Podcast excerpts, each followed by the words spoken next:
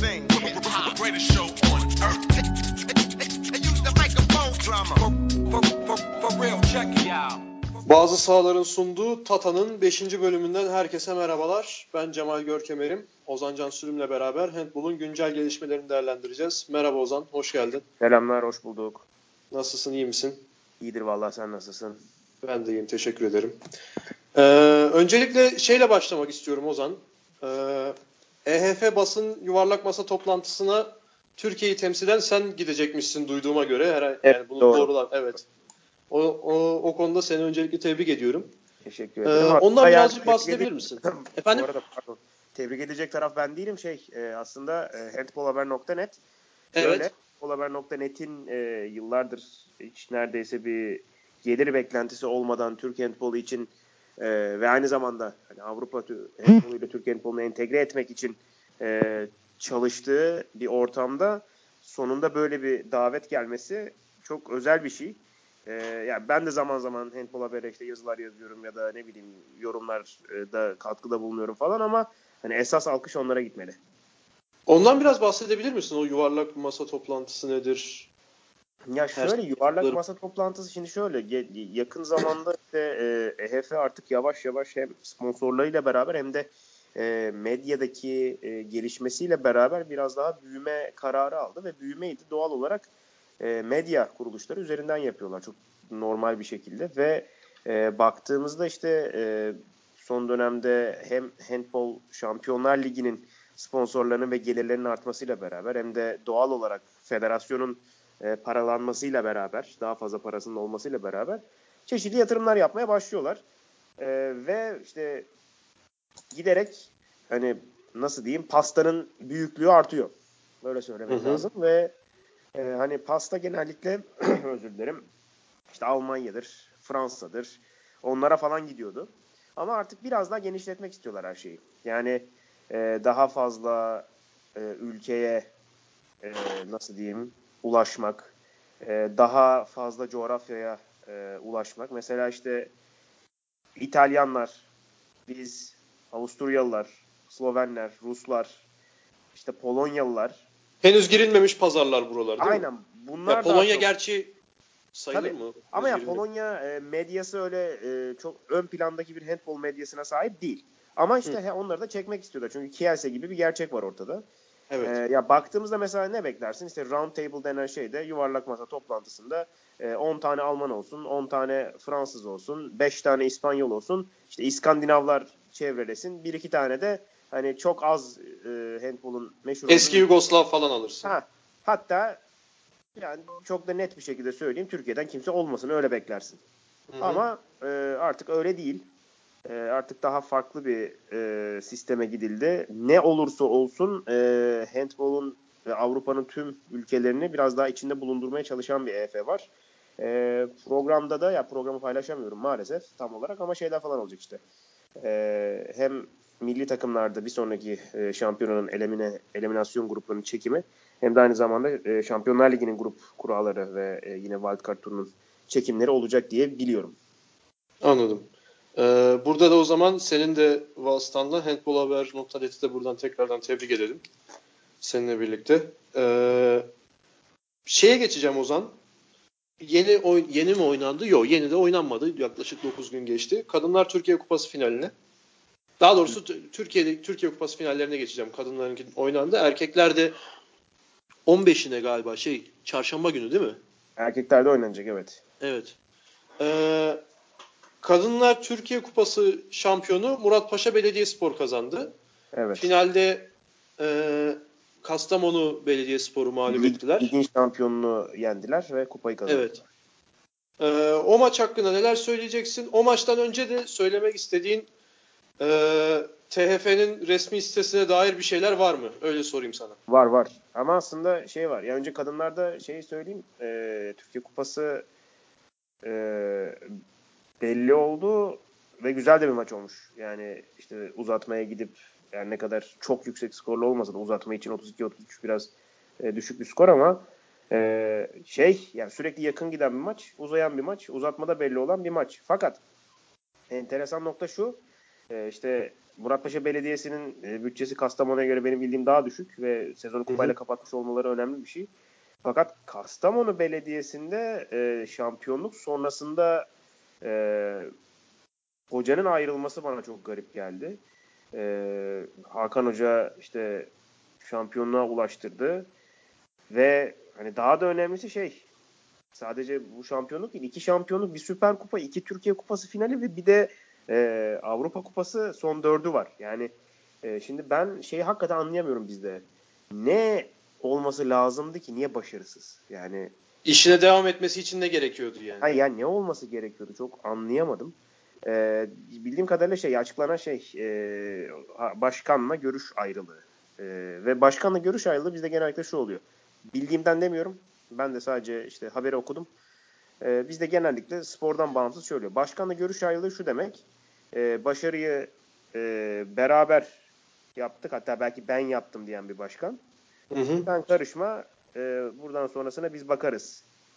E, planlamada senin sözün geçmez gibi bir Kabaca gibi. üstüne konan diyebilir miyiz? Öyle oluyor. Bence yani başarı hazmedebilen başkan sayısı Türkiye'de çok az. Belki de yok. Ee, başka başarı hazmetmekten bahsim şu. Başarının bir parçası olmak yerine başarının e, kendisi yüzünden olduğunu iddia eden başkanların sayısı çok fazla. Ee, özellikle de bence şeyde bu çok var. Yani handball'da bu çok var. Ee, bununla ilgili olduğunu düşünüyorum. Değilsem de özür dilerim ama yani haklı değilsem özür dilerim ama öyle olduğunu düşünüyorum. Genellikle öyle oluyor çünkü. Ee, ve şey yani hakikaten çok değerli bir iş. Ee, ben şeyi çok seviyorum. Yani üç büyük şehrimizin dışındaki başarılı handball e, ya da başarılı spor e, kulüplerini çok seviyorum. Kastamonu da onlardan biriydi. Hı hı. Ee, inşallah bozulmazlar diyeceğim ama çok da kolay değil herhalde. Çünkü mesela ya yıllardır olan bir şey. Atıyorum şey de oluyor. Ee, Üsküdar Belediye bir geliyor böyle e, bir şeyler yapıyor. Sonra yok oluyor.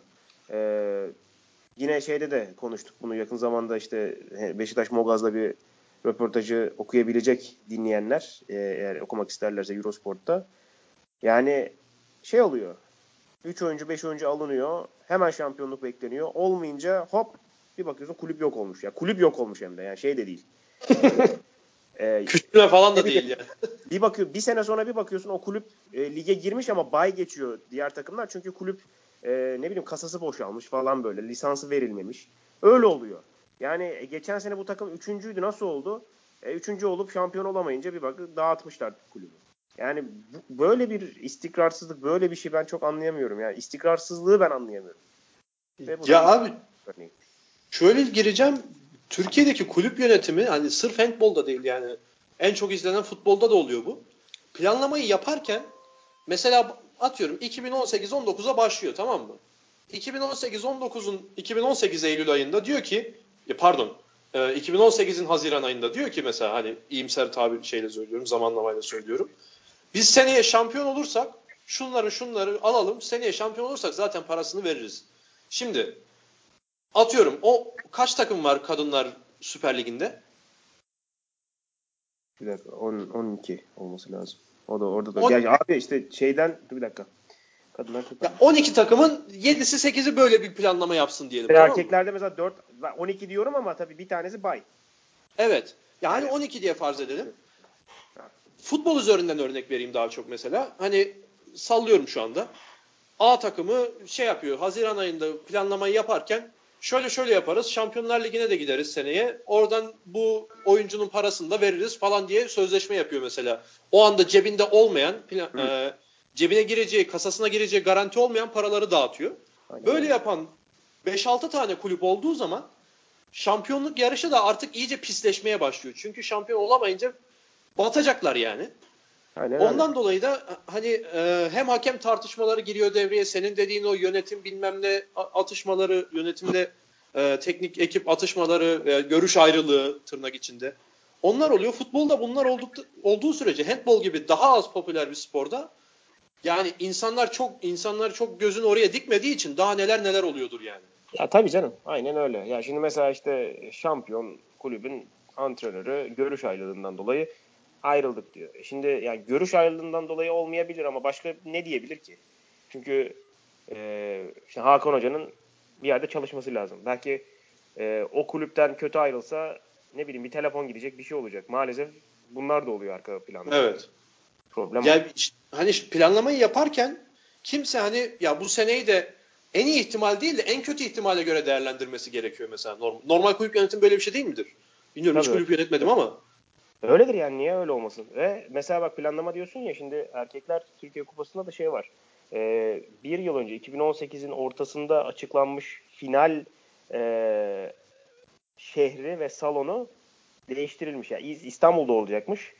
Ee, Evet onun sebebi nedir o zaman? Ben onun haberini çok, detayını çok okumadım tarafsız ama. sağ olsun diye. Beşiktaş finale çıkınca tarafsız sağ olmayacağını. Abi o ne saçma şey ya. Yani işte mesela ben bunu da anlamıyorum. Ben bunu sadece Beşiktaş üzerinden de söylemiyorum. Ee, hani Selka içinde. Çünkü şöyle bir şey var. İnsanlar planlarını yapar. Antrenman planları olur. Eğer antrenman planları işte uçağa binerek gideceklerse ne olur? İşte ya da trene binerek gideceklerse ya da otobüsle gideceklerse bile değişir. Bir gün önceden antrenman yapılmaz. Hı hı. Uçakla yapılır. Erken seyahat edilecekse yapılır. Ya mesela Selka için daha kısa bir yolculuk oldu galiba. İzmir'e daha yakın olması lazım. Eskişehir. Evet. Ee, ya şimdi bu bile değişebilir ve aynı zamanda bu bile her şeyi etkileyebilir. Ama yani yok ya orada olmasın İzmir'e alalım demenin e, hiçbir şeyi yok. Yani mesela tamam şey kabul ediyorum. E, handball öyle bilet satılan falan bir spor değil. Kimsenin çok umurunda da değil. Ama ya bir yandan da şu var. E, e, burada planlama yapmış olanlar olabilirdi.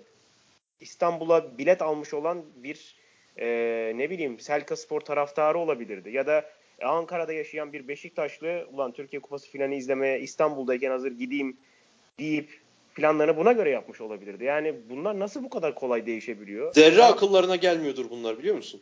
Kesinlikle gelmiyordur da. Umursamıyorlardır yani. Mesela şeyi de anlamıyorum ben. Yani İstanbul'da e, dünyada ilk örneği bu değil. Zaten böyle bir şey de olamaz. Daha önceden belirlenmiş salonun sahibinin final oynadığı işte Avrupa kupaları falan da vardır yani. Ya %50 şeyde İspanya'da şey olmuyor mu? Kral Kupası öyle olmuyor mu abi? E, hayır ya zaten hani Mesela. %50 %50 tribün yaptığında zaten tarafsız saha oluyor orası. Yani. Tarafsız saha tarafsız salon demek değil ki zaten. Ben mesela bunu da anlayamıyorum. Neyse işte bak Türkiye handballuna gidince çıkılamıyor. Evet. O yüzden Yani şeyde- bir yerden devam edelim. Evet. Yani o ufak bir örneği daha vereceğim. Mesela futbol Kral Kupası maçı İspanya'da şey olmuyor mu abi? Sene başından diyor Nou Camp'ta diyor. Barcelona Atletik Bilbao oynuyor mesela finali. Evet. Hani ve yarı yarıya da oluyor yani. Kimse de şey demiyor. Barcelona'nın Yani sağ avantajı gibi şey zorunda zaten. Öyle Yani. yani. zaten dediğim gibi e, şehir ya da stat ya da e, tarafsızlık e, fiziksel bir şey değil ki. Şeye göre yaparsın. Hani alana ya da şehre göre değil ki. %50 Yani. %50 doldur atıyorum %40 %40 doldur kalanı da sponsora ver bitti gitti zaten tarafsız oldu orası. Yani çok da dert ediyorsan eğer zaten hiç handbolun oynanmadığı bir salona ver mesela Süper Lig'de E, takım oldu. yani, en başında. Ya bunu aslında konuşuyor olmamız bile vakit kaybı biraz ya. E, öyle yani Hakikaten öyle ama ya. konuşuyorsun yapacak bir şey yok. Doğru evet. Yapılınca da bir şey diyemiyorsun. Ee, şeye değineceğim Ozan. Sen de Twitter'da paylaşmışsın. Yani Handball Federasyonu'nun sitesine ilk girdiğinde e, Bakan Kasapoğlu yönetim kurulumuzu kabul ettiği gibi bir ifade var. Sonrasında 10 19 15 Mayıs'taki Türkiye Kupası finali falan var. Hani bu genel olarak federasyonun e, resmi insanlar demeyeyim hani yöneticilere falan daha çok böyle bir ön planda tutuyor olması handbolun asıl unsurlarından. Ya bu Oyunculardan şey ve var. takımlardan daha ön planda tutuyor olması hakkında ne düşünüyorsun? Bizde şey var ya işte başkanımcılık. Başkanımcılık sadece şeyde yok yani hep sporda yok. Başkanımcılık Hı de her yerde var. Ee, başkanlar çok önemlidir. Tabii. Ee, ama mesela Başkanlar olmasa biz ne yaparız yani? Tabii ama şöyle de bir şey var. Madem öyle e, diğer ülkelere baktığımızda federasyonun bir sitesi vardır. Bir de ligin sitesi vardır. Evet. Madem öyle hani istediğiniz kadar mevzuat. Mesela bak handball burada sevgiye aç bir spor, ilgiye aç bir spor. Bir çocuk ben geçen gün bunu işte başkasıyla da konuştum. Bir çocuk rastgele bir handball maçına gider. Ee, bir oyuncunun numarasını görür. Arkasında çünkü isimleri yazmıyor genellikle. Hı hı. Şu, ya şu numara çok iyi oynadı. Bu kaç gol atmış? Kimmiş falan diye bizim handball sitesine girdiğinde abi herhangi bir şey bulma imkanı yok o çocuğun. Kaç gol attı? Kaç asist yaptı? istatistik, adı, bilmem nesi, tarihçesi. Hani nerede oynamış, buraya nereden gelmiş? Yönetici yığının arasında denk gelirse anca yani. Yani- Eline yani- değecek falan. Çocuk girdiği zaman onun e, işte ne bileyim istatistiğine falan bakmaya aşağıda şey yazıyor. Mevzuat, işte e, yönetim kurulumuz. Çocuk sıkılıp çıkacak buradan. Şimdi bunun ne anlamı var ki ben anlamıyorum. Yani çocuklara handbolcu olmayın, yönetici olun mesajı veriliyor herhalde. Hayır yani şimdi mevzuatı kim niye okusun ben bunu anlayamıyorum. Tamam dursun sitede tabii ki duracak. Ama yani e, Ön sıraya da koyma yani ön gözümüzü sırada sokma. olmasın ya da ne bileyim e, şey olmasın. Yani hakikaten Türkiye Handball Federasyonu'nun bir sitesi olur. Orada ve bu şey mesela dediğim gibi son haber 4 gün önceden girilmiş. Hı hı. Zaten federasyon sitelerinde aşağı yukarı böyle olur. Ne olur? İşte milli takımımız toplandı. Fransa'da da oluyor, Almanya'da da oluyor, bilmem nerede de oluyor. İşte bir iki tane maç öncesi, milli maç öncesi teknik direktörün şeyi, e, söyleyecekleri, söyledikleri. E, tamam yani madem bu kadar e, az haber girilecek, tamam he, federasyon sitesi olabilir. Orada başkan da olur, mevzuat da olur, yönetim kurulu da olur. İşte Kimi tebrik etmek istiyorsan et yani. Ha. E, Diğer yandan yapacağın şey çok basit. Bir tane ligin sitesi olur. Profesyonel, daha böyle akıcı, daha keyifli, daha kolay kullanımı olan. Orada Hı hı. da her şeyi buldu, bulundurursun. En ufak ufak haberleri gibi. Ama bizde şey problem var işte. Ee, yani nasıl diyeyim? Handball neredeyse saklanıyor. Niye bilmiyorum. Şimdi e, burada ben de daha önce çalıştım. Hani o, o konuda herhangi bir şeyim yok küçümsemek için falan söylemiyorum. Çay TV'de kim nasıl izleyecek? Abi Çay TV'nin hangi ne- nerede olduğunu kim biliyor? Kaç kişi Yani. biliyor? Yani e, eğer sen handbolu bir yerde handbol finalini sezonun son maçı ya final Türkiye Kupası finali. Hı hı. Eskiden mesela şey oluyordu. NTV Spor yayınladığında çok da güzel denk gelmişti. Playoff yapılıyordu o dönemde. Playoff'ta gerçekten ilgi çok acayipti. Çünkü deplasmanda maç kazanmak zor oluyordu. Şimdi şey oluyor. İşte bir buçuk ay önceden, sezon bitmeden iki ay önceden Beşiktaş şampiyon oluyor. E nasıl olsa şampiyon oluyor diye kimse gitmiyor e, Beşiktaş'ın tribünlerine. Ama bir final ve görünür bir final olduğu zaman çok acayip bir ilgi olmuştu orada. Ben hatırlıyorum. Evet. Sky TV'de işte haberi girilmeyen, öncesi bilinmeyen, e, salonu değiştirilen bir Türkiye Kupası finali. Şimdi Türkiye Kupası finali hani kupanın üstünde bayrak olan, logo olan bir şey. Yani madem bu kadar e, önemli bizim için bayrak falan, e, hani yani niye göstermiyoruz o zaman? Yani. Çay TV'de ben bir de şeyden biliyorum ya. Erman Yaşar'ın kickbox anlattı. Ha evet. O da doğru. Yani Oradan- hepimiz biraz çalıştık. Çay TV e, bayağı da spor sever bir kanaldır. Ama ha, bu şey demek değil. Çay TV dünyanın en iyi spor kanalı demek değil ya. Türkiye'nin Evet. kanalı değil. Bu şey Ya en azından Çay TV'yi bir duyur yani hani şu şu kanalda, şu platformda şöyle bulursun falan gibi. Tabii canım aynen öyle. E, bizim milli maçların da birçoğu orada yayınlanıyor. Ben Ya- nerede bulacağımı bilmiyorum mesela. E, aynen aynen öyle. Hangi kanal? Dijitürk kaçıncı kanal mesela? Ya bir görelim onu, bir şey yapalım. Frekansı frekansı. Sitede mesela şey var. O bence e, benim sevdiğim uygulamalardan bir tanesi. Bu yönetimle alakalı. E, sitede en azından Handball TV gibi bir şey var. Web TV. Hı hı. Ama yani e, sadece böyle değil. Handball sitesini çok iyi yapmadığın sürece zaten şey yapamazsın ki. Yani Evet. İnsanlar handball sitesinde bir şeyler ararken, TFF'nin sitesinde bir şey ararken sıkılıp çıkıyor zaten. Problem o. Web Evet. TV'yi göremeden çıkıyorlar zaten. Benim söylemek istediğim bu yani. Yani e, handball'un çok ön planda olmadığından bahsettik federasyonun internet sitesinde falan ama biz de konuşamadık burada yani hani hani sen dedin çocuk örneği verdin ya az önce istatistik bakacak görecek olsa çocuk sıkılıp çıkacak diye. Biz Ha, de hani o yığının arasında kaybolduk yine handball'un kendisini de unuttuk yani. Mesela az önce Türkiye Kupası finalinde kimin kaç gol attığını falan da konuşamıyoruz yani doğru düzgün. Yok, Aklımıza gelmiyor yani. Konuşalım yine de. Ya, ya şöyle konuşabileceğim maksimum şu oluyor. Kim kaç gol attı? İşte Ya bakıyorum mesela Tabii, Kübra yok. Sarıkaya 9 diyor Muratpaşa Belediye'de. E, tamam işte ama bunların hani maç içindeki şey nedir? Atıyorum 40-20 iken atılan 9 gol ayrı bir şey. Hı hı. Evet. 30-30'a getiren 9 gol ayrı bir şey. Bunu e, Tabii ben bunu haber metninde okuyorum şu anda. Önünde yapalım. bir şey yok yani. Box score yok mesela. Yok canım yok. İşte şimdi daha yeni şey olmaya başladı. Ben e, onu da röportaj yapmıştım. İspanyol bir e, Anselmo Riaz Hı diye hı. bir e, istatistikçi. Aynı zamanda handball koçu. Bu EHF ile beraber artık e, hani hangi gol nereden atıldı, e, hangi takımın neresi daha zayıf savunma yaparken nereden daha çok gol yiyorlar falan gibi istatistiksel birçok veriyi e, ön plana çıkarmaya başladı. Ha ben demiyorum ki bizim Türkiye Kupası'nın maçında niye bu yok kardeşim. Ama hani nasıl diyeyim? Bir standardı bir standart bir şey olsun bari yani. Şey düşünüyor musun?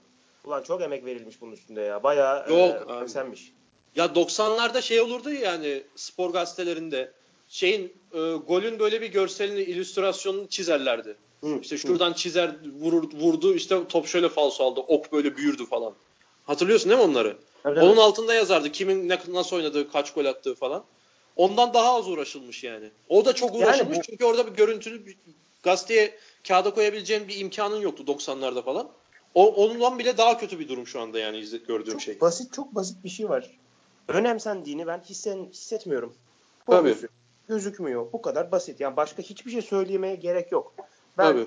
e, hani yapması gerekenlerin, önemsemesi gerekenlerin bu haberleri falan önemseyerek girdiğini düşünmüyorum. Ha, şu demek değil. Oraya gidip bunu izlemekle görevli insan e, işini yapmamış demek değil.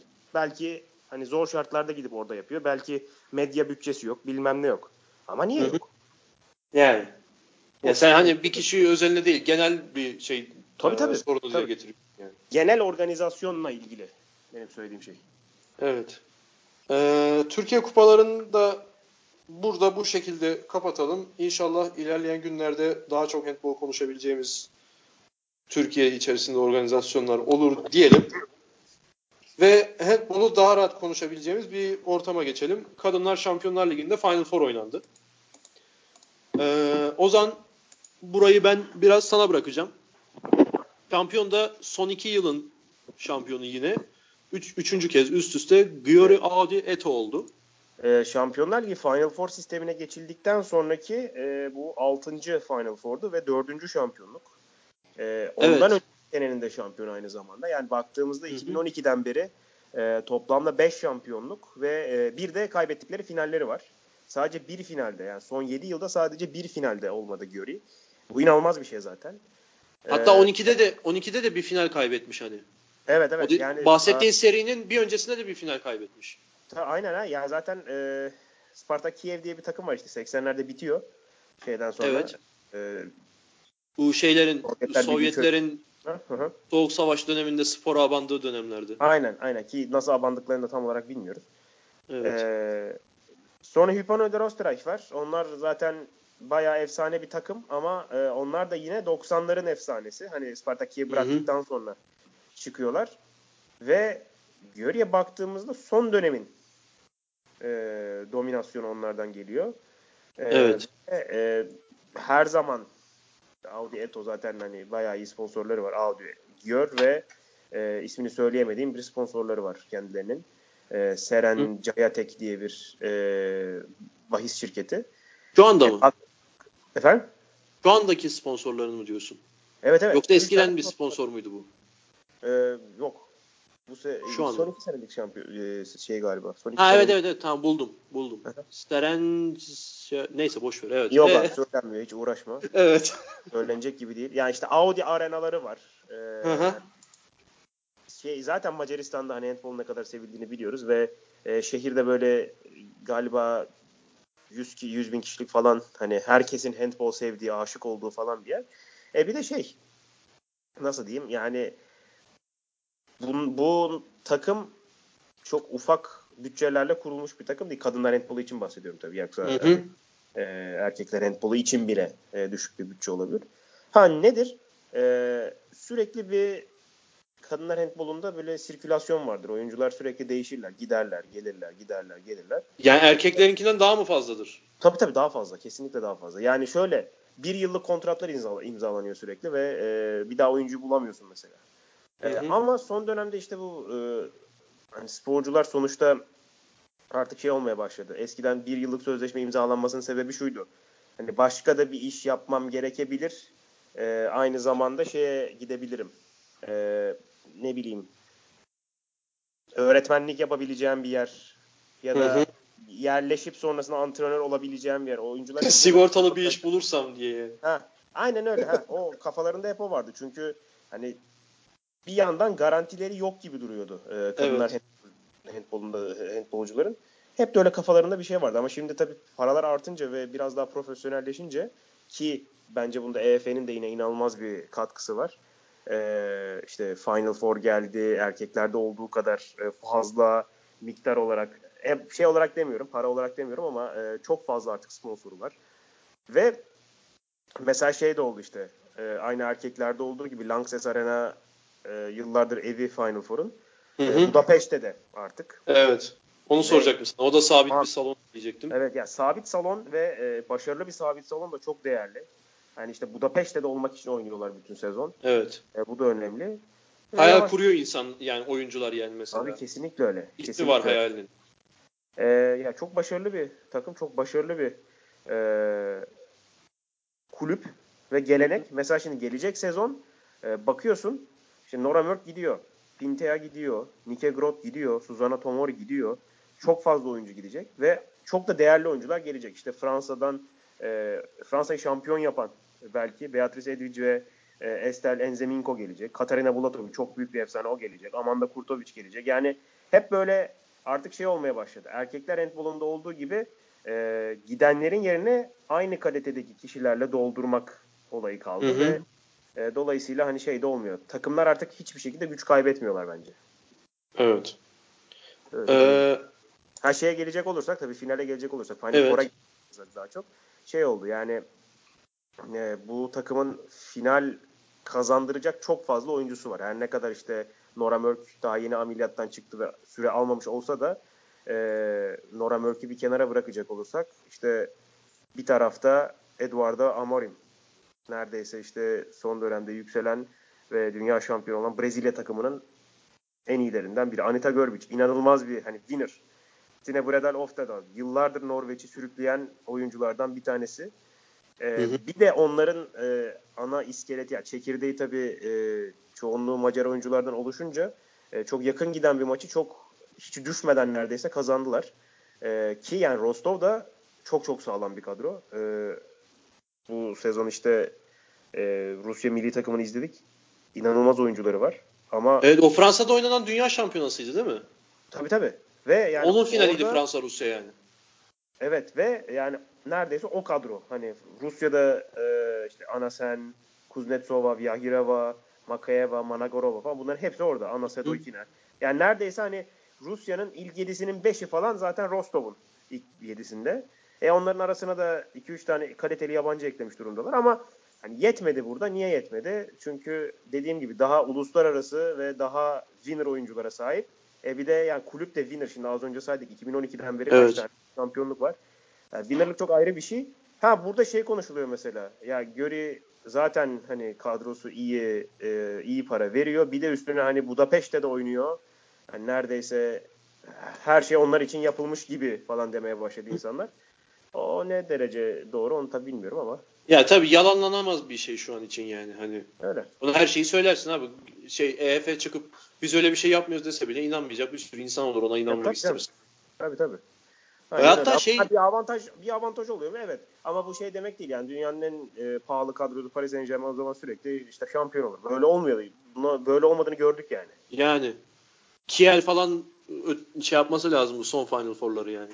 Ha ya aynen. İşte Almanya'da aynen. Köln'de yapılıyor erkeklerin. Yani sadece parayla falan olan ha belki şey oluyordur. Final Four'da iki tane maç var. Yarı final, final işte çok fazla güç gerekiyor, mental güç gerekiyor. E, evet ben yani mental güç gerekiyor ve hani nasıl diyeyim şeydir, doğrudur. E, oyuncular daha gaza geliyor olabilirler ama bu hani şey anlamına gelmiyor. Çok Yok ama ya e, yani tek maçlı eliminasyon sistemi yani playoff falan değilse eğer yüksek bütçeli takımların daha az şansına bence. E öyle Şimdi aynen. Strese daha, daha fazla girebilirler. Bir de o var yani. Evet. Dediğin gibi. Hatta şey de vardı ya bu e, son dünya şampiyonası Fransa'daki MVP Ana Viakira olmuştu değil mi? Onu hatırlayamadım. Ulan turnuvayı anlattık hatırlayamadım. Bakayım. Evet sen, bakıyorum şu anda 2018 Fransa Ana Viakireva olmuştu. Evet Ana Viakireva. Yaya alamadı ama işte.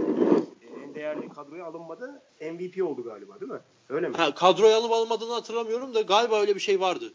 Ana bir Akira MVP olmuş. Bakıyorum hemen e, en iyi kadroya da. Ana bir Akirava hakikaten yok.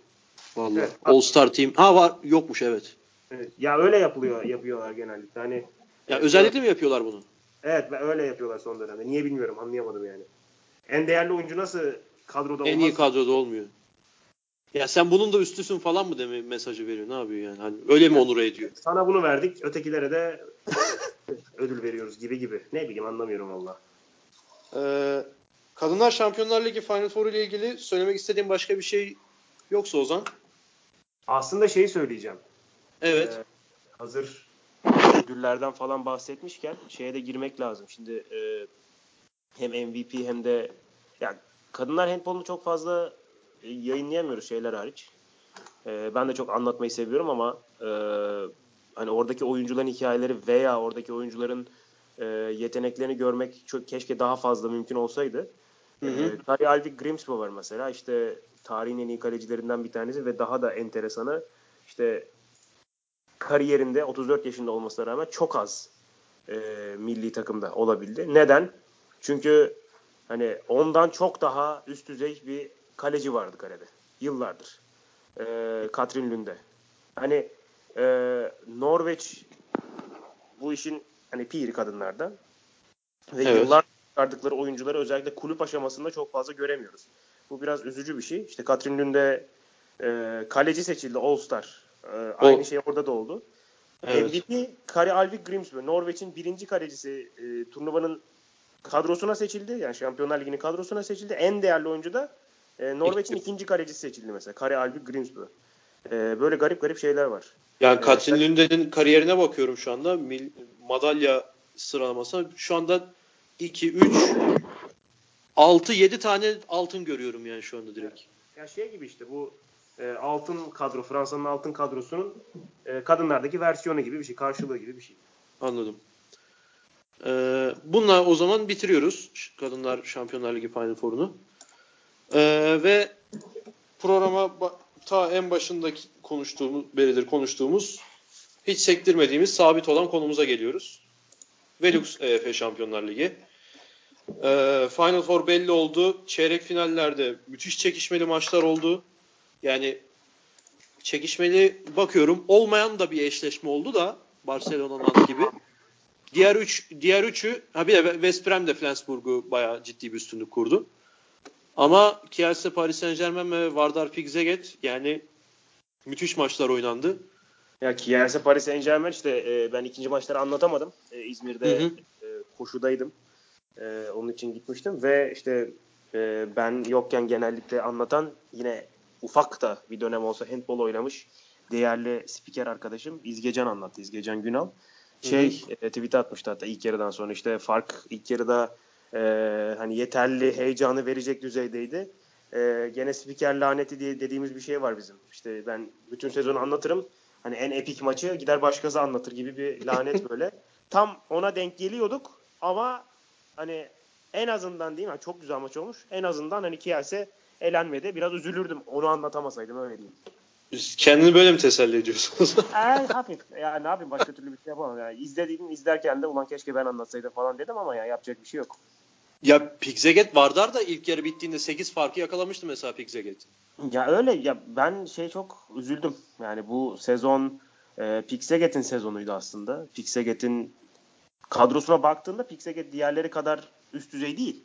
Yani hem e, oyuncu kalitesi olarak hem bütçe olarak hem işte e, ana kadrodaki ana e, oyuncuların e, ne bileyim yeteneği ve kariyeri olarak diğerlerinden aslında az kalıyor. Derinlikten Bana- bahsediyorsun yoksa ana rotasyondakiler de mi sence öyle?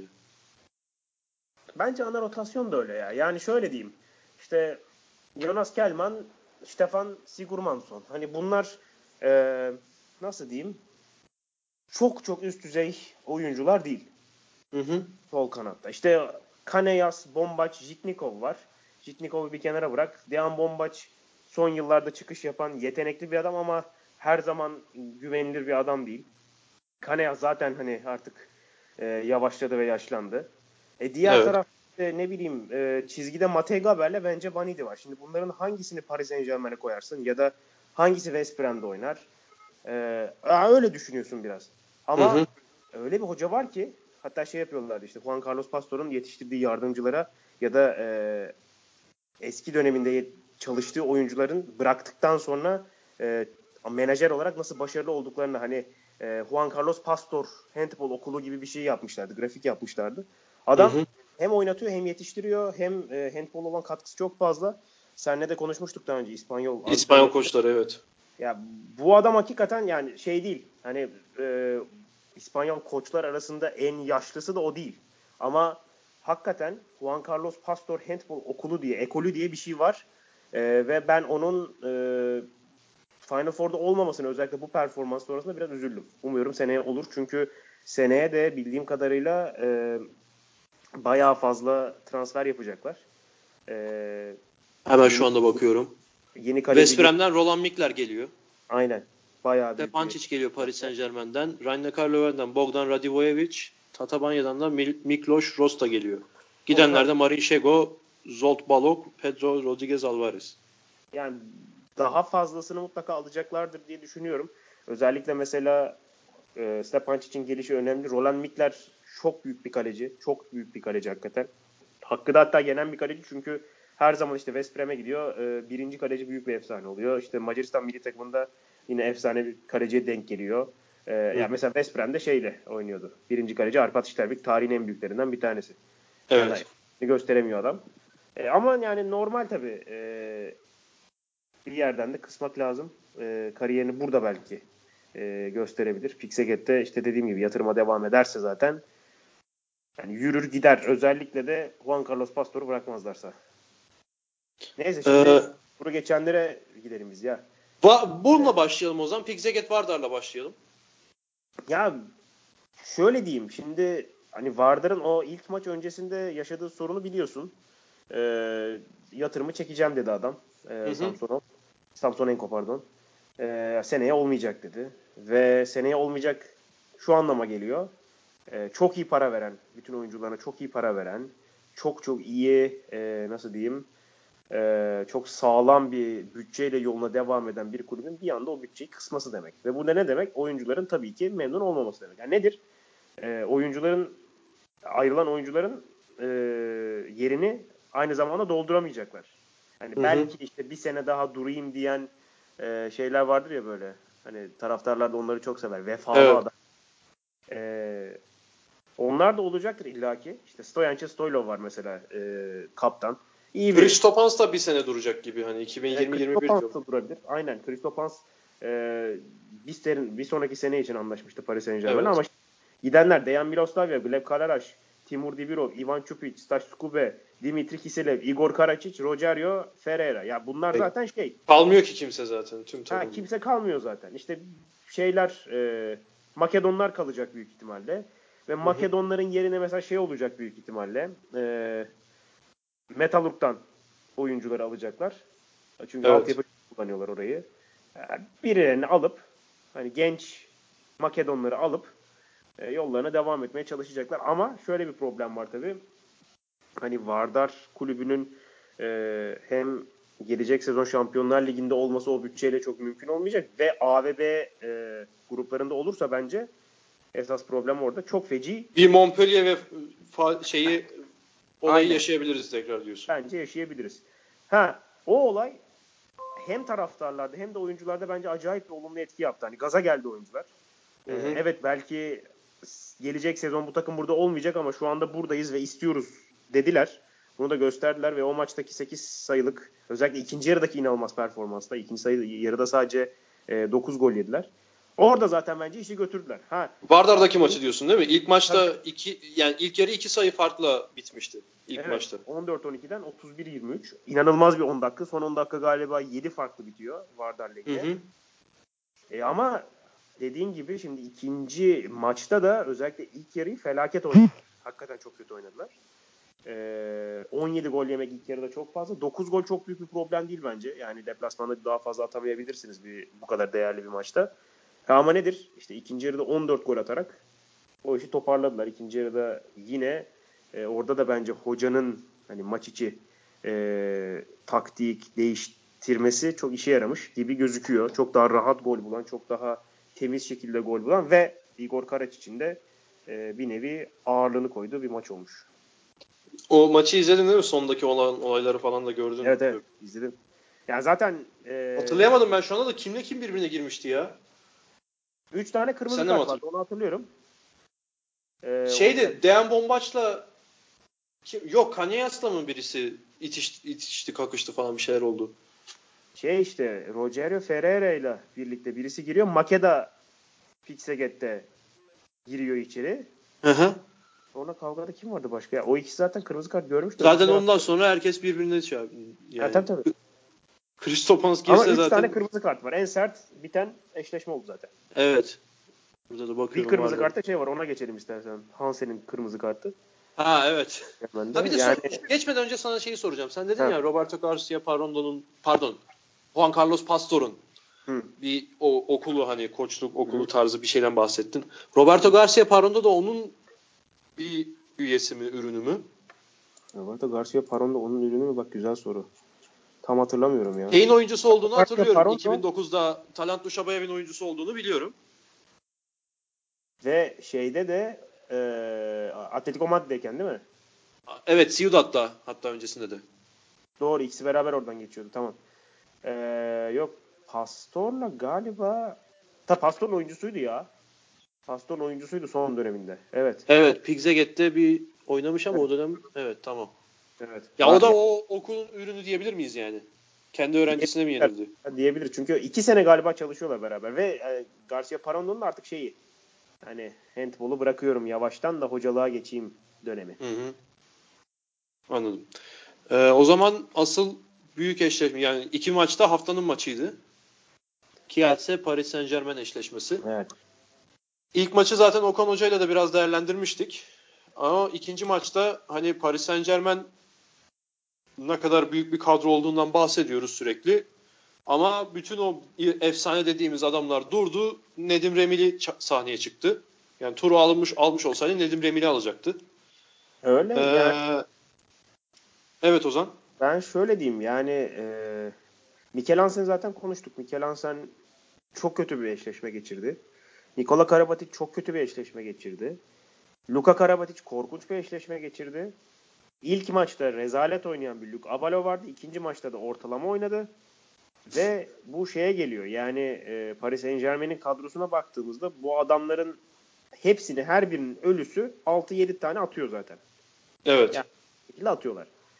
E, fakat savunmada da bu kadar işte dağınık atıyorum e, sürekli top kaptıran ve geri koşmayan pivota bir türlü pas geçiremeyen pivot eksiğinden zaten bahsettik de hani pivota Hı hı. geçmiyor yani. Ve hani bir süre sonra şeye kalıyor artık. E, Mikel Hansen atsın girsin. Sander Sogasen atsın girsin. Nedim Remili atsın girsin. Attı girdi işte. Yani 13 tane atmış. Ama Sander Sagosen'le Mikel Hansen 6 tane atıyor. Yani e, bir süre sonra şeye geliyor artık. Hani abi sen gir dayanma adımını at. Sen çık 9'dan vur. Pivota geçirme. E, hani lisede oluyor genellikle bu. Yani böyle iri yarı kalıplı şutu iyi olan birine verirsin topu. Öyle oluyor. Nedim Remili öyle bir adam mesela. Nedim Remili ilk 2-3 şutunu soktuktan sonra zaten şey oluyor. Günündeyse bam güm yapıştırıyor işte. 15'te 13 atmış. 13 gol ne demek abi yani son 8 rövanş maçında. Ve senin, Turu alması lazım bu istatistiğin ha, yani. en, ha, senin en iyi şutörlerinden bir tanesinin 13 gol attığı eşleşmede yani turu geçemiyorsan e, zaten bir şeyleri yanlış yapmışsın demektir gene. Ve yani içeride 35 gol atıp turu geçemiyorsun. Düşünsene yani 35 gol atıp inanılmaz bir şey. Baksana şeye yani başka 35 gol atan var mı? Hemen Tüm bakıyorum emin olmak için. Tüm Yok. hiçbir takım 35 atmadı diye hatırlıyorum. En çok yaklaşan Barcelona Nantes deplasmanında 32 o Yani O atan da baya baya takım 35 ezmişti yani. Üstünden geçti Nantes'ın. Tabii. Tabii. Yani 35 gol atıp turu geçemeyen bir takım Paris Saint Germain. Ee, bunun da problemlerini nerede e, arayacaklar, nerede bulacaklar? Onların da bu arada şeyi var. Sana soruyorum Raul Gonzalez'e ne kadar yazar bu? Raul Gonzalez'e bence yazar. Niye yazar? Ee, şundan dolayı. İlk maçta özellikle şey paniği çok fazlaydı. Ee, içeridekileri kontrol edemediğini gördüm ben ya ilk maçta. içeride olanlara müdahale edemediğini gördüm. Yani neden? Şöyle işte Mikel Hansen e, kötü oynuyor. Mikel Hansen çıkmıyor. Sander Sagosen şut kullanmıyor. E, Nikola Karabatic panikle pas veriyor. Hani bunları ya bir durun beyler bir durun diyemedi. Hem oyuncu sokup bunu diyemedi. Hem hı hı. işte ne diyeyim e, mesela şey e, Luka Balo 4'te 0 attığı bir gündü. Çok net hatırlıyorum ve gerçekten evet. Net Luka Balo'nun çok rahat atabileceği şutları atamıyordu. Şimdi e, o maçta Benoit Kunkut sakattı. Yani yedek bir sağ kanadı yok.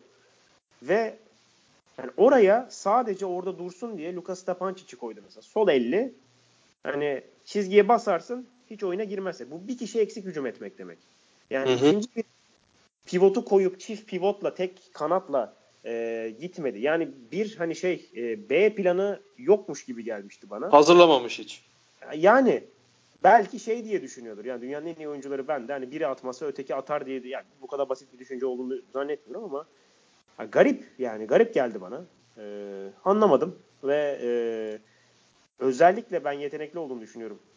Ama e, Raul Gonzalez her ne kadar yetenekli olsa da e, şey gibi Thomas Tuchel gibi e, Paris Saint Germain'in futbol branşında olduğu gibi bence e, eksi yazacak bir sezon geçirdi yani.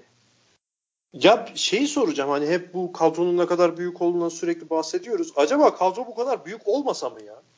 Yani mesela ya, kadro bu kadar büyük olmasa mı değil kadro biraz da dengeli olsa. Kadro evet. Dengeli yani, değil. ya büyük bir kadro, çok büyük bir kadro ama dengeli bir kadro değil bu. Mesela bu takım şimdi baktığın zaman kağıt üstünde dersin ki Karabat için veya işte Hansen'in takımı dersin. Ama mesela Nedim Remili'nin takımı olsa mesela bu takım. Yani, tabii tabii. Yani şöyle bir şey var. Mesela atıyorum e, senin merkezinde Sandar Sogasan'ın Nikola Karabatic var. Hı hı. Senin e, Mikel Hansen'in var. Uwe Gensheimer'in var. Ama sen e, işte sağ kanat yedeğin olmadığı için eşleşme kaybediyorsun. Evet. Sen maçta pivotuna e, güvenemiyorsun. Çünkü biri Luka Karabatic, biri Henrik Toftansen. Şimdi Henrik Toftansen'i nerede görmeyi düşünürüm ben? Son 16 turunu geçtiğinde memnun olan bir takımın pivotu bence Henrik Toftansen. Ya da Anladım. Karabatic öyle. Ama yani isim verecek olursak Ryan Löwen falan mı diyorsun? Ha işte yani Henrik Toftansen oralardan e, oralara daha doğrusu e, gitmesi gereken bir adam. Ya da mesela bu takımın yedeği olabilir. Ha nereden geldi? Flensburg'dan geldi zaten. Ee, yani buraya ana oyuncu olarak gelmemişti.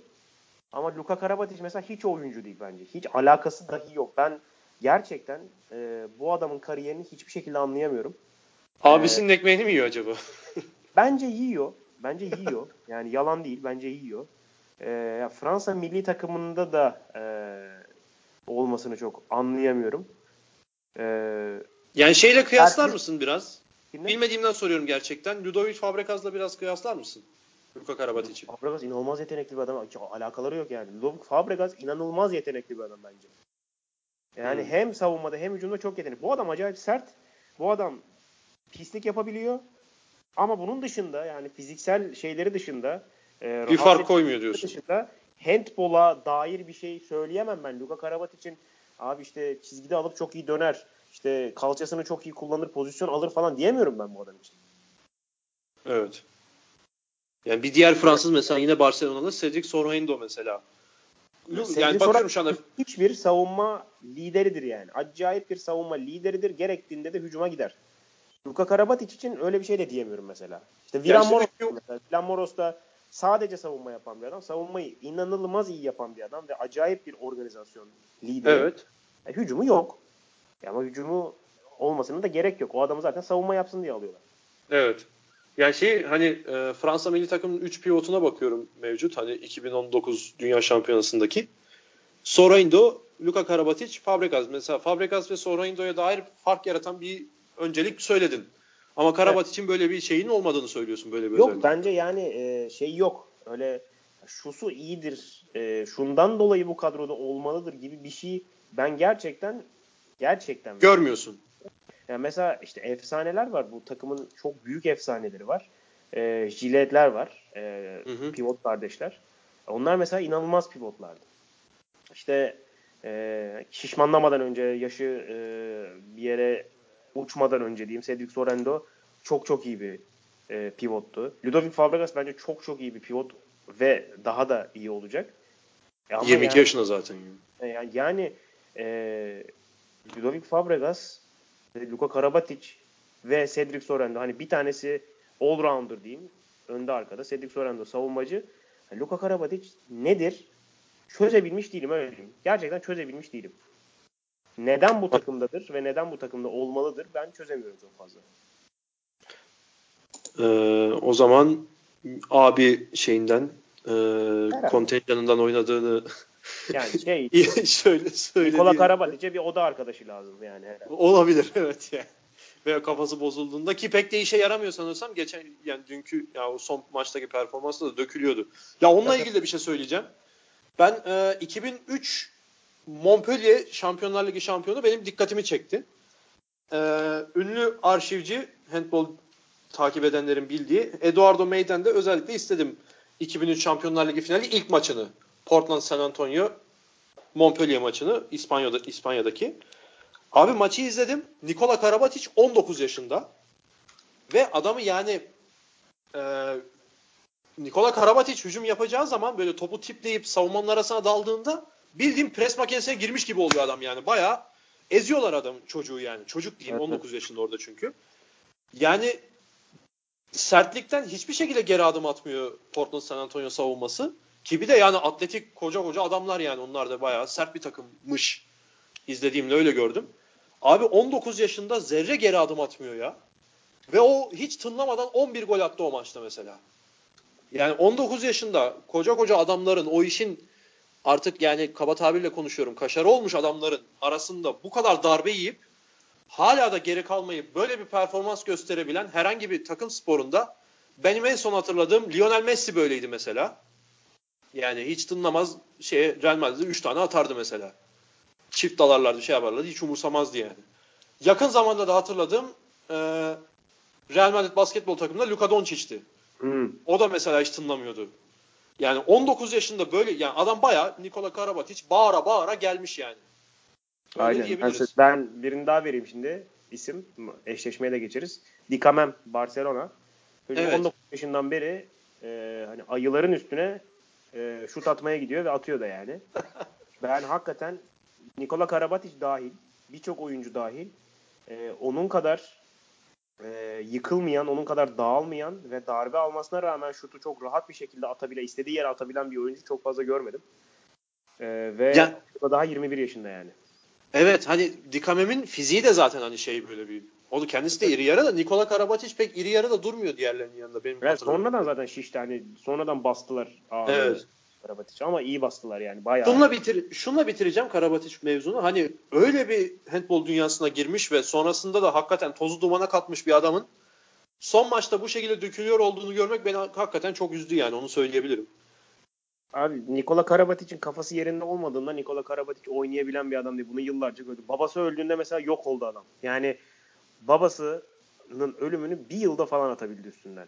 İşte şey oldu, e, şike muhabbeti oldu.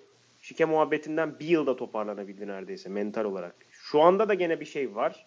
E, ve yani şu anda da bence bu kadar kötü oynamasının sebeplerinden bir tanesi fiziksel olamaz, mental.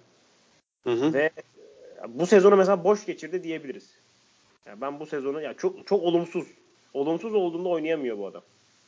Yani pek tek bir hatırlanacak an şeydir herhalde. Bronz madalya maçında Almanya yaptığı son Ha işte ne kadar büyük bir oyuncu olduğunu bir şekilde gösterebiliyor da hani ne evet. yaptı? Bronza attı yani. Başka da bir şampiyonu değildi o yani.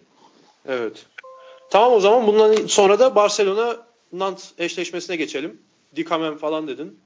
Yani ee, zaten ilk maçta Barcelona sen anlatmıştın. Nant'ı baya böyle evet. bir evirdi, çevirdi. Aynen öyle. İkinci ya maçı şeyde, ben yapmadım ama şöyle söyleyeyim. Barcelona için ikinci maç zaten hani biraz nasıl diyeyim e, formalite gibiydi. Aynen sonra uğurlama. Sevinilecek bir şey var. E, Lasse Anderson inanılmaz oynadı bence. E, içerideki maçta ve e, istatistiğe istatistiğe orada bakmayacağım. Hakikaten 5 gol attığını görüyorum bir tek ne şu kadar yetenekli bir oyuncu olduğunu ve ne kadar e, çilingir bir oyuncu olduğunu çok net bir şekilde gösterdi. Bütün sezon bence böyle oynamıyordu ve tam da şeye giderken Final Four'a giderken onu böyle e, uğurlamaları bence çok iyi oldu. Yani bir e, gözdağı demeyeyim de bir silahı ucundan göstermek gibi bir şey oldu yani. Tabii tabii. Ya bir silah daha var diyebildiler en azından.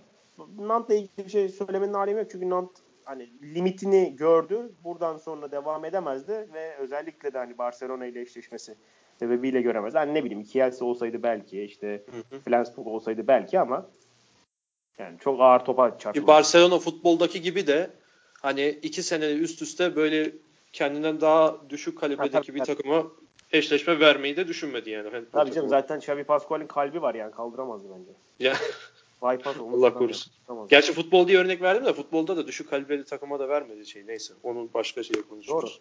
Doğru. Ee, yani Barcelona zaten biz geçen hafta geçen programda geçen hafta değil geçen programda Okan Hoca ile de konuştuk. Yani Final Four'un şu anda gözüken net favorisi.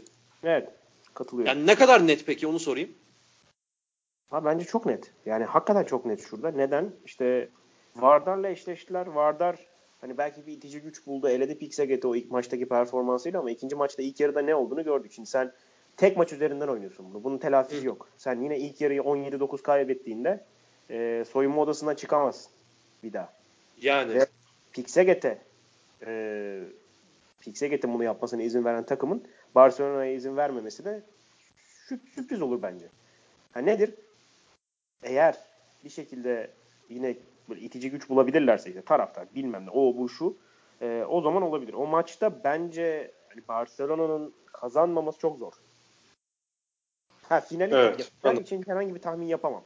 Barcelona yine finalin de bir şekilde e, favorisi olur. Ben West Brom Barcelona finalinde olacağını düşünüyorum. Ama Kielce'yi şey yapıyor Yok. musun yani? Kielce'yi bir şey yani 55'e 45 yapıyorum. Anladım. Ya orada mesela Paris Saint Germain Kielse mevzunda da Kielce'yi hiç konuşmadık. Hani aslında Paris Saint Germain'in eleniyor ha, olması çok büyük olaymış gibi konuştuk ama Kielce'nin yaptığı da çok büyük iş var orada yani. Çok, çok büyük bir iş. Yani ben şey yazdım zaten. E, handball transfers'in sahibi handbolcu şey Rasmus Boyce ne yazdım? Hı hı. Şey, e, yani İngilizlerde şey vardır hani okula götürdü. E, bir şeyler öğretti. Hakikaten evet. e, Paris Saint Germain'e Raul Gonzalez'e Talant Duşabe'ye bir şeyler öğretti ilk maçta. O evet. öyle olmaz o iş dedi yani. E, ve gerçekten müthiş bir performans çıkardılar ve mesela Kielce'de de şey var. Sezon içinde sakatlıklar oldu. 2019'u rezalet çıkardılar. Galiba son 7 maçta bir tane kazanabilmişlerdi. İşte evet evet. Son 16 tur öncesinde ne kadar sakatları olduğundan falan bahsediyorduk. Evet. Hatta rakibi kimdi o zaman? Bakayım bir hemen. Zaporojye ee, ya. Zaporojye'de zaten zar zor elediler. Zaporojye'yi sen hatta şey diyordun yani sakatlığı olmasa kesin Kielse derdim ama yine de biraz bir Zaporojye şöyle yaparsa böyle yaparsa eleyebilir tarzı bir şey söylüyordun aynen, yani. Aynen. Ki o zamanlar yani, sormuş olsaydım Final Four'a dair hiç şeyin yoktu. Kesinlikle ve 67-62 bitti o eşleşme. Yani Zaporojye'yi evet. en farklı eleyen bir takım Barcelona'ya ilk maçta neler yaptı yani. Paris Saint Germain'e. Acayip. Paris Saint Germain doğru pardon. Ee, ha nedir? İlk maçta o kadar dağılmasaydı Paris Saint Germain zaten hani 9 farklı bir ilk iç saha galibiyeti her şeye yetiyor baktığın zaman. Tabii.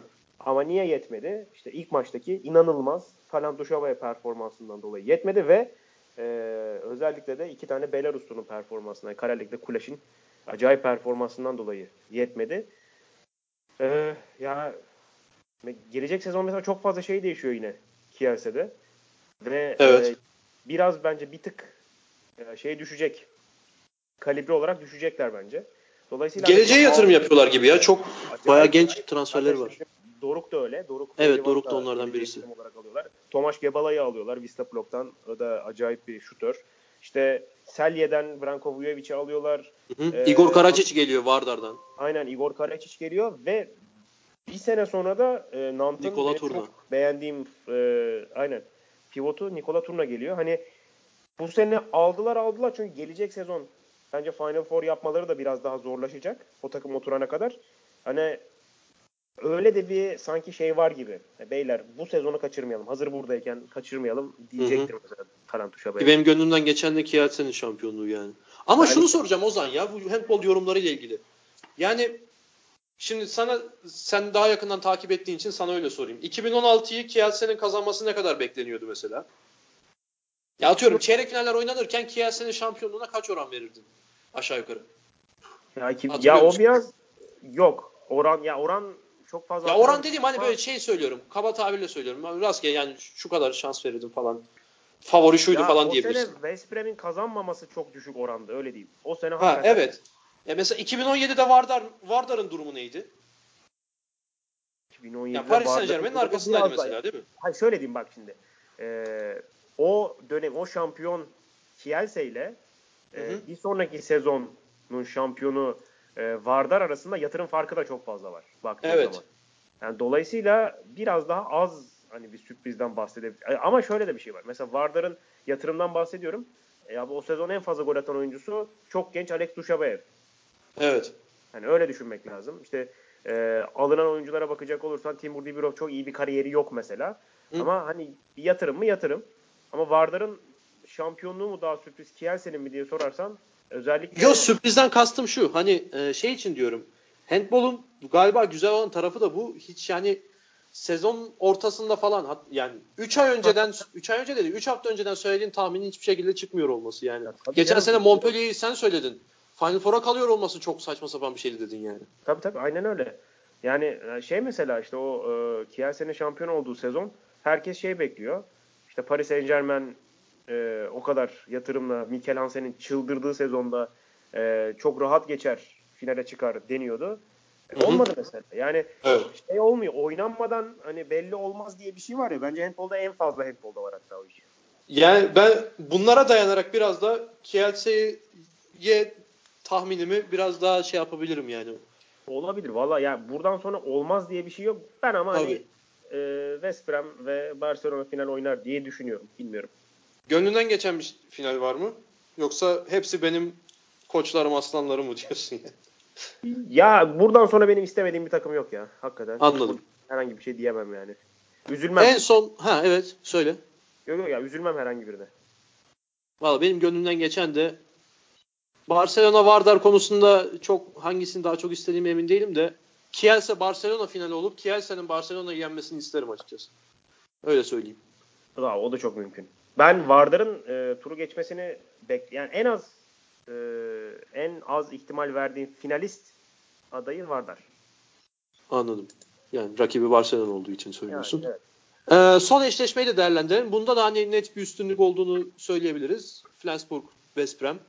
Çok çok Yani net. zaten Almanya'da bitirmişti galiba West Brom işi. E, Öyle yani şöyle e, ben şimdi geldikten sonra özellikle David Davis e, bir tane şey galibiyeti var. Barcelona galibiyeti var. Hı hı. O sezonun ilk İç sahadaki. galiba. Evet. Orada mesela şeyi gördüm ben. Ya bu takım aslında çok yetenekli bir takım. Bir şeyler eksikti. Bu adam bir şey koydu oraya. Evet. Bu adam bir şeyi oraya yerleştirdi diye ya düşünmeye başlamıştım. Çünkü seyirciyle birleşince West Brom inanılmaz bir kulüp.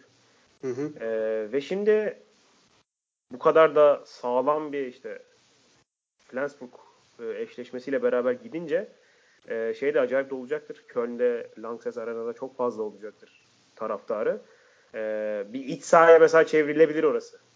E, Ya aslında o yüzden evet de söyle lütfen. West Brom diyorum. Yani biraz West Brom dememin Kielse e, karşısında sebebi de o. Yani muhtemelen acayip bir tribün baskısı olacaktır Kielselilerin üstünde. Çok fazla Macar gidecektir oraya. Ya ben aslında rahat geçtiğini söyleyebiliriz dedim ama mesela ilk maçı al- 28-22 kazandı West Brom. İç sahada mesela ma- e, West Brom'daki maçta Flensburg da 5-0'la başladı direkt mesela. Aslında çok da Ya- kolay olduğunu da söyleyemeyebiliriz. İşte o ben biraz biraz şeyle alakalı bence. söyledim. Efendim? Doğru. Dediğin doğru. Rehavetle mi alakalı diyorsun? Ya, ya tabii bence öyle ya. Hani nasıl olsa geçeceğiz turu. Ee, biraz hani orada etki etmiştir diye düşünüyorum. Çünkü hani 6 farklı deplasmanda kazanıyorsun. Ee, ya biz içeride 7 fark yiyecek de değiliz diye çıkıp ondan sonra ulan Sonra bir uyandılar. Heh, bir uyandırma yeterli oldu işte. Bir e, mola. 5-0'dan sonra hemen mola oldu galiba. yanlış Evet. Bir mola tak bitti. Sonra döndüler. Evet. Bu arada yine İspanyol koçlar dedik. Dört koçun da İspanyol olduğunu da bu arada belirtmeden geçmeyelim. O da çok acayip bir şey. Evet. Yani hakikaten çok acayip. Şey gibi işte e, Premier Lig'in futbolu domine etmesi gibi İspanyol Evet. koçlar da handball domine etti. Evet. Ee, başka benim yazdığım aa şey var. Özür dilerim. Onu da yapıp bitirelim o zaman. Sezon ödülleri. Sezon ödülleri. Sezona şey ödüllerini verelim zaten. Normal sezon ödüllerini verelim. Ee, Evet. Şimdi bence en değerli oyuncu yine e, Andy Schmidt gibi gözüküyor. Hem gol kralı oldu. Ama gol kralı olmasının da ötesinde Ryan Karlöven nereye gittiyse oraya götüren oydu bence. Sezonun bence gene en değerli oyuncusu o. Andy Schmidt'i Evet. ortaya koyacak olursak ya da ben şöyle yapacağım kendim için sezonun kadrosunda. Andy Schmidt'i sola koyacağım. Alex Duşabayev'i ortaya koyacağım.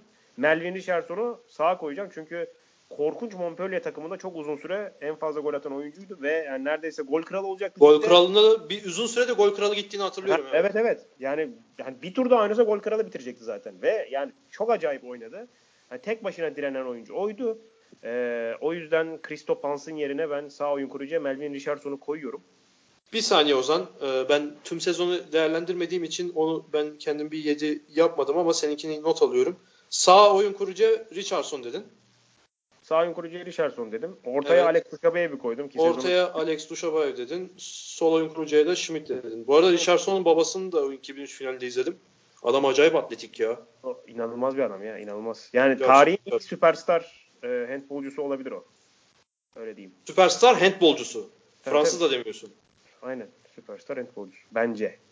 Çünkü sonra Amerika'ya falan da gidip e, handbolu yaymaya falan çalıştı o adam. Çok kötü bir tercihti ama Hmm. e, yapabilseydi bayağı iyi olacaktı. Ee, ben kanatları kaleye kimi alayım. koyacağım. Dejan Efendim? Miloslavjev'i koyacağım. Kaleci Milosavljev diyorsun evet. Evet, Dejan Miloslavjev diyorum. Ee, ya sol kanada yıllardır hep aynı adam geçiyor. Yapacak bir şey yok. Uwe Gensheimer. Hı hı. Uwe Gensheimer olmadığında olmuyor çünkü. Sağ kanada kimi koysam çok bilemedim ya. Sağ kanattan çok emin değilim. Dibrov sağ kanat mıydı? Yok o da mı Yok, soldu? sol. Dibrov sol. Evet Dibrov da soldu doğru. Yani oraya çok emin değilim ya kimi koysam. Bir türlü karar veremiyorum. Ee, herhalde şeyi koyacağım. Alex Gomez'i koyacağım ya Barcelona Alex Gomez. Hmm. O da hmm, çok güvenilir bir eldi yani. Valero Rivera'ya baktım o da sağ sol kanatmış. Evet. Bence evet o. Ha şeye de ya içeriye de kimi koymak lazım? Sağ, sağ kanada kimi koydun? Alex Gomez. Evet Alex Gomez. Barcelona. Pivot. Pivota kimi koysam çok kararsız. Fabregas olabilir mi? Hani Barcelona'nın bu do- bir dominasyonunda ne kadar payı vardır? Fabregas olabilir ama ben Fabregas yerine şey koyacağım. Ee, Artsem Karalek'i koyacağım ya. Karalek. Tam onu diyecektim. Özellikle Barcelona şey e, Paris Saint-Germain maçındaki performansıyla. Hı hı. Evet. Böyle bir 7 yaptım ben. Koç Koç Duşabayev ya. Koç net Duşabayev. yani. O kadar etik, o kadar bilmem ne, o kadar e, tarihi skor başkası çıkmaz yani. Şeyin ödüllerini ayrı dağıtırız zaten. EFF de öyle yapıyor. Final Four'un ödüllerini. Peki sezonun en iyi oyuncusu olarak kimi seçersin? Sen de EFF gibi bunların arasından mı seçmeyip başka mı seçersin? Yok ya sezonun en iyi oyuncusu olarak Ya ben ne zaman Ümit demiştin gerçi de başlangıçta. Schmidt gol kralı zaten ya ona ona vermeye öyle vermeyeyim en azından. Hani Tamam de en skoreri verdik. MVP kim diyorsun? MVP'yi kimi diyorum? Bayağı sert bir soru. ya ben hakikaten şeye verebilirim ha. Ee, Dejan Miloslavjev'e verebilirim. Yani ne zaman izlesem inanılmaz oynadı ya. Ve Dejan Miloslavjev'in hikayesini e, bilmeyenler mutlaka vardır. Şey e, Vardar sezon başında Beşiktaş'ın kalecisi Kerim Endavi istiyor. Hı hı. Ee, ve bonservis bedeli çok yüksek geldiği için almıyorlar. Ve ona para vereceğimize Dejan Miloslavjev oynasın. Çok batırırsa başkasını alırız diye aslında giriyor sezona. Dejan Kiralıktaydı bir de değil mi Dejan Milosavljev? Milos- Ne? Kiralıkta Tabii, mıydı ya? Aynen yani şöyle bü- büyük ihtimal Endavi gelse bir daha kiralık gidecek. Oynamayacak aslında yani. Planlarda hiç yok. Ve Evet. buna rağmen sezonun ben bence en iyi performanslarından birini çıkar. Çünkü benim aklıma başka kaleci gelmiyor. Gonzalo Perez de Vargas Moreno bu sezon o kadar iyi oynamadı. Şey, e, Arpat İşterbik bu sezon bayağı kötüydü bence. E, hı. ne bileyim başka kim var? Kevin Möller zaten yedek. Onu tam saymıyorum. İşte Thierry Omeye kötü oynadı. Hani kötü oynadı birçok e, efsane, birçok iyi kaleci ve Hı hı. Tek başına bir de oynuyor. Çünkü şöyle herkesin iki tane kalecisi var. Ama e, Vardar'ın mesela bir tane kalecisi var. Hani Halifa Gedban Cezayirli. Arada 7 metre hani dinlensin bir nefes alsın Miloslav diye giren bir kaleci. Aslında yok yedek kalecileri. Tek başına oynadı bütün sezonu. O Evet. Milo- Milos Aliye'yi de gayet güzel argümanlarla açıkladın. Ee, başka bakayım 1 saat 10 dakika olmuş Ozan. Başka söylemek istediğin, benim unuttuğum herhangi bir konu yoksa kapatıyorum. Aklıma gelen bir şey yok. Artık Final Four'da görüşürüz diyeyim. Tabii görüşelim, görüşürüz. Öncesinde de yapabiliriz belki program. Şey Bakalım yani yine. Final Four öncesi zaten. Final Four değerlendirmesi yaparız illa bir tane. Tabii yani bittikten sonra da şampiyonu falan sezonun da değerlendiririz de öncesinde de yapabiliriz evet. Ee, Tata'nın 5. bölümünün burada sonuna geldik. Ben Cemal Görkemer'im. Ozan Can Sürüm'le beraber Handball'un güncel gündemlerini değerlendirdik. Bir sonraki bölümde tekrar görüşmek dileğiyle diyelim. Hatta Final Four'da tekrar görüşmek dileğiyle diyelim. Hoşçakalın. Hoşçakalın.